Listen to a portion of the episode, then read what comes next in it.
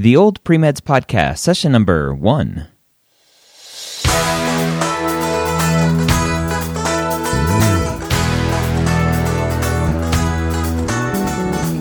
You're a non traditional student entering the medical field on your terms. You may have had some hiccups along the way, or you're changing careers. You're now ready to change course and go back and serve others as a physician. This podcast is here to help answer your questions and help educate you on your journey to becoming a physician. Welcome to the inaugural episode of the Old Premeds podcast. Now, Old Premeds, you can find at oldpremeds.org or you can find this podcast at opmpodcast.com.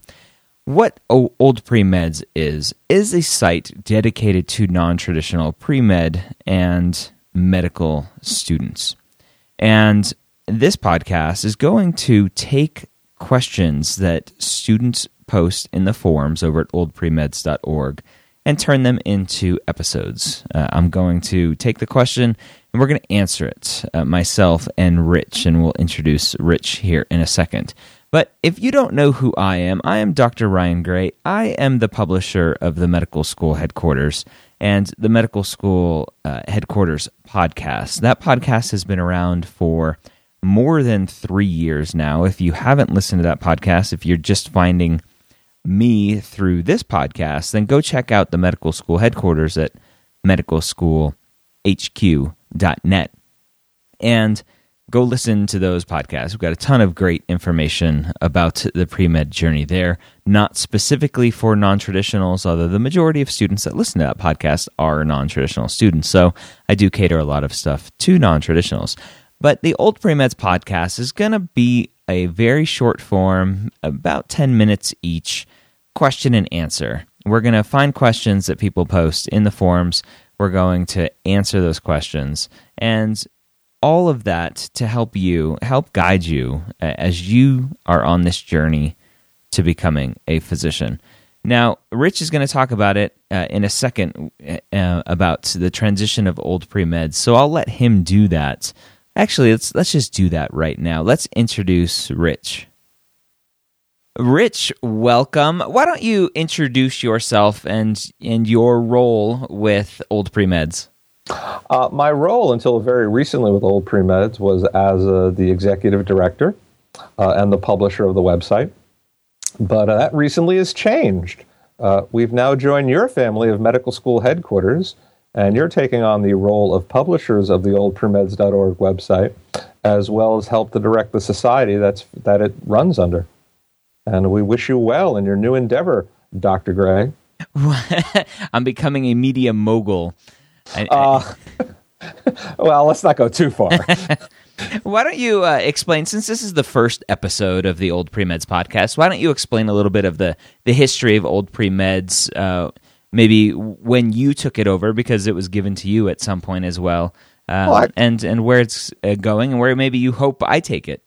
Okay. Well, actually, I'll go back a step further. It, it was founded in 1998 by six slightly older students who were getting harassed in some online forum for an MCAT prep course. So they decided to create a mailing list. It started with six students. Uh, I took it over. I was involved with the site since 2002. Uh, I took it over formally in 2010. We currently have somewhere over 10,000 registered members who have gone and put their name and address, etc. We have somewhere over 25 thousand approximately per month of unique visitors who come to the site. It is the largest organization that is solely dedicated to non-traditional students who are seeking of going into going into medicine. Um, it, besides the website, it's founded under the auspices of the National Society for Non-Traditional Pre-Medical and Medical Students. Uh, but everyone knows us by our website name, which is Old Premeds, of course. Uh, where the site should go is an interesting question because what used to be the non traditional is now the new traditional. So I think this site needs to go and just integrating with the rest of the pre med information because I think there is so much misinformation out there for both non traditional students as well as regular students about the prospects and how apply to med school that it deserves a site that emphasizes accurate referenceable, attributable information, which I think you do very well, especially through your podcast. We have the people who are in the know who are talking about what they actually know, as opposed to those who may guess, speculate, and promote myths across the website, like some other sites that we won't mention by name. Do those other three-letter sites? You, you know, and and and you know, Rich, uh, from from uh, being my friend now for a couple years, and you know why I started the medical school headquarters, and and it was to kind of overcome that misinformation out there. And it's it's interesting. Just today, there was a a, a question on Twitter. Uh, from a medical student who I actually have had on uh, my podcast, the Medical School Headquarters podcast, before, and he he wrote a question basically saying, "Hey, pre meds, who of you actually use SDN? Why do you use it? And if you don't, why don't you use it?" Uh, and it's interesting. I asked him why he asked the question, and he just said. Um, it was triggered by the mocking of medical students and college students, essentially being wussies for wanting a safe uh, space online. Um, so, so students are seeking a safe place to go ask questions and kind of air, not air their dirty laundry, but but air some of their their weaknesses and, and some things that they're maybe ashamed of, getting an F in a class or a poor MCAT score, and and this anonymity uh, of of students are just barraging them? I think um, in my entire time in being involved with old pre meds, there have only been two, count them, two people that I've ever had a ban from the site for their obnoxious, um, uncivilized behavior. There have been a few times where threads have gotten out of hand, but I rarely have ever had to moderate. My view was that they're adults other adults will get involved and we'll let them know.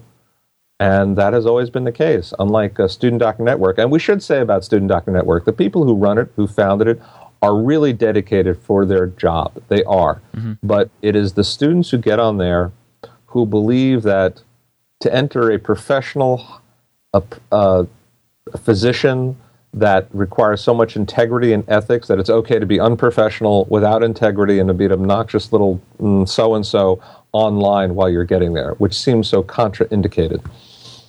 Yeah, yeah, it's it's interesting the the the Twitter um, question asker, the person that asked this question on Twitter, he, he went on and said one of the reasons he's asking this question, it looks like he's trying to dig up some information to write maybe an op-ed piece, and he thinks maybe SDN and, and, and again as, as you said the, the people behind SDN have good intentions. It's it's the anonymous users that are the trolls.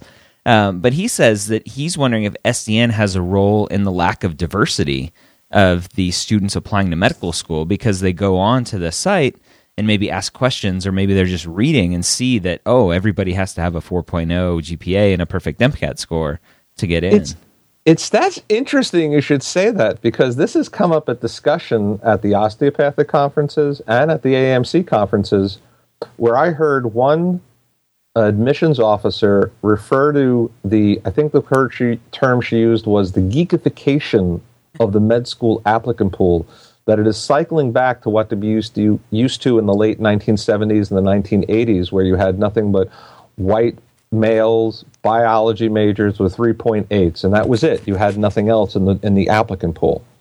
Um, I've actually written a few things about this, and I was contemplating finishing my PhD studying this very issue. The amplification of the myths of medical school admissions through some of the websites, SDN being the biggest one. Um, I, I, the line that I always use is that people on the site it's difficult to get into medical school, but people in SDN make it sound mythically impossible. I like that. Mythically impossible. mythically impossible because I have met so many people who have three fives, three fours, 28, 30 MCATs who don't think they should even bother applying to medical school. Those are great no scores.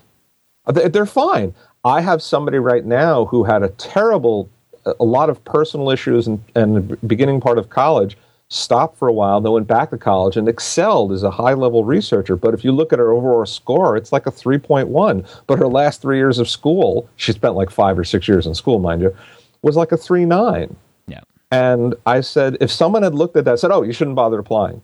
she's now had seven interviews, including at some of the top schools. So I know it's going to be a person who's going to have a choice, and they're probably going to try to recruit her. Yet, yet if you listen to the SDN wisdom, she would have never applied, and that's part of the reason why I'm still involved with SDN.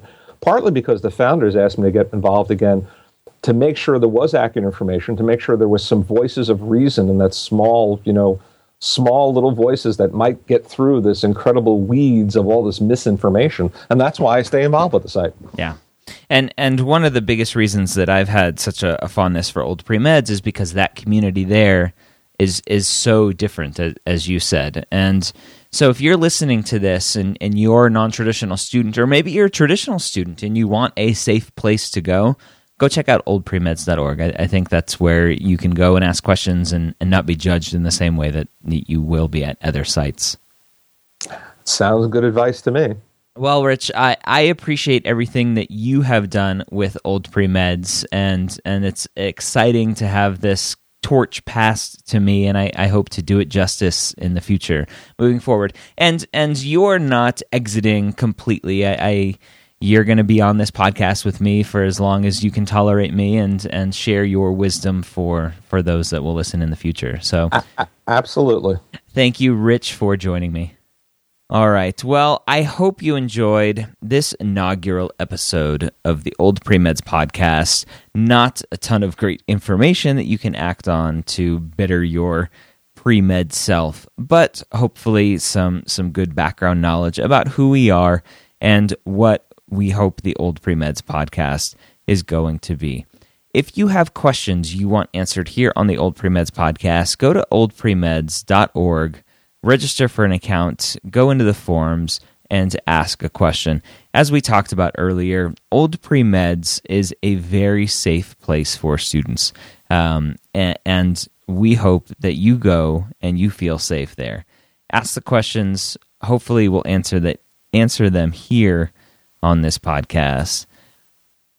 If you have any questions for me or want to say hi, my Twitter handle is at medical school HQ. I'm not sure if I'll get a, a, an old pre meds Twitter handle or just route everything through the medical school HQ Twitter handle. Come find me on Twitter. I love Twitter. Come say hi.